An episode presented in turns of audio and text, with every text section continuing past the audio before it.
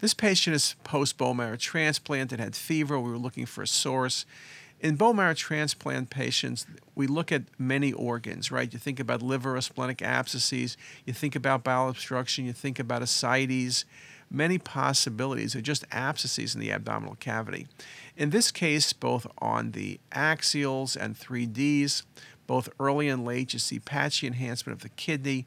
It's beautifully seen, particularly on the 3Ds. It's bilateral. I showed you a case previously about renal infarcts. Usually they're more wedge shaped. This is not wedge shaped. This is not very focal, so it's not an abscess, and surely it's not a carcinoma.